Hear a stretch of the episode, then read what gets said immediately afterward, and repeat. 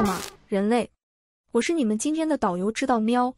如果你第一次听我的频道，我们这里从神秘的自然现象到人类历史上最不为人知的事件，到令人毛骨悚然的科学发现，让你们在短短几分钟内探索这个世界，就跟着我来吧。我会带你们去探索世界的另一面。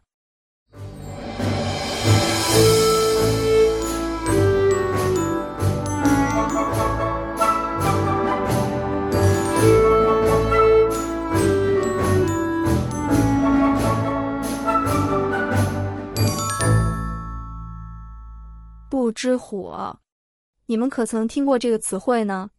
其实，不知火是一种特殊的火焰现象，会在夜晚出现，给人们带来惊艳的视觉效果。不过，不知火不是一般的火焰，它是由一种叫做水母水母虫的生物产生的。我刚刚做了一件非常无聊的事情，就是一直盯着我主人的脚，他们一走动，我就会跟着动，有时候还会在他们脚下蹦来蹦去。我真的觉得这样很好玩呢。突然想到了一个叫做不知火舞的游戏人物，他也会在和敌人脚下跳来跳去去战斗。但是你们知道什么是不知火和不知火舞有什么关系吗？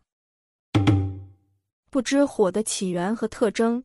不知火是日本九州地区传说中的一种怪火，也是古代日本民间传说中的一种妖怪。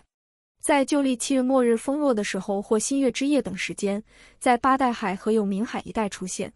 不知火并不是普通的火焰，形状和数量各异，有时只有一个或两个，有时则有数百或数千个。它们通常出现在距离海岸数千米的地方，横向排列成一条长长的火线，长度可达四至八千米。不知火的颜色也有多种，有红色、黄色、蓝色、绿色等。不知火可在水面近处看见，其出现的地方从海面至海面之上十米处。但从来没有人能够靠近不知火，只要走进不知火的地狱时，不知火就移到了远处。因此，人们对不知火的真实性质一直充满了疑惑和想象。不知火的传说和文化，人们对不知火的出现有着各种各样的解释和传说。最常见的一种说法是，不知火是龙神的灯火，是龙神在海上游玩时留下的痕迹。因此，不知火出现的日子里，海域附近的渔村都禁止出渔，以示敬畏和避免惹怒龙神。另一种说法是，不知火是死去的渔民或水手们的灵魂，在海上寻找归途或报仇。还有一种说法是，不知火是海底宫殿里的公主们用来照明或娱乐的灯笼。不知火也在日本历史上留下了一些印记。根据日本书记《肥前国风土记》。肥后国风土记等记载，景行天皇征讨九州南部的熊袭时，到达了熊本八代海一带，亲眼目睹了不知火，并将该地区命名为火国。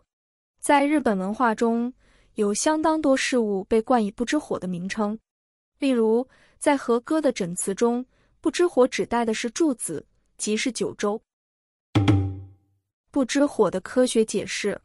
进入大正时代后，日本科学家开始对江户时代以前所谓的妖怪进行研究，认为不知火是海市蜃楼的一种。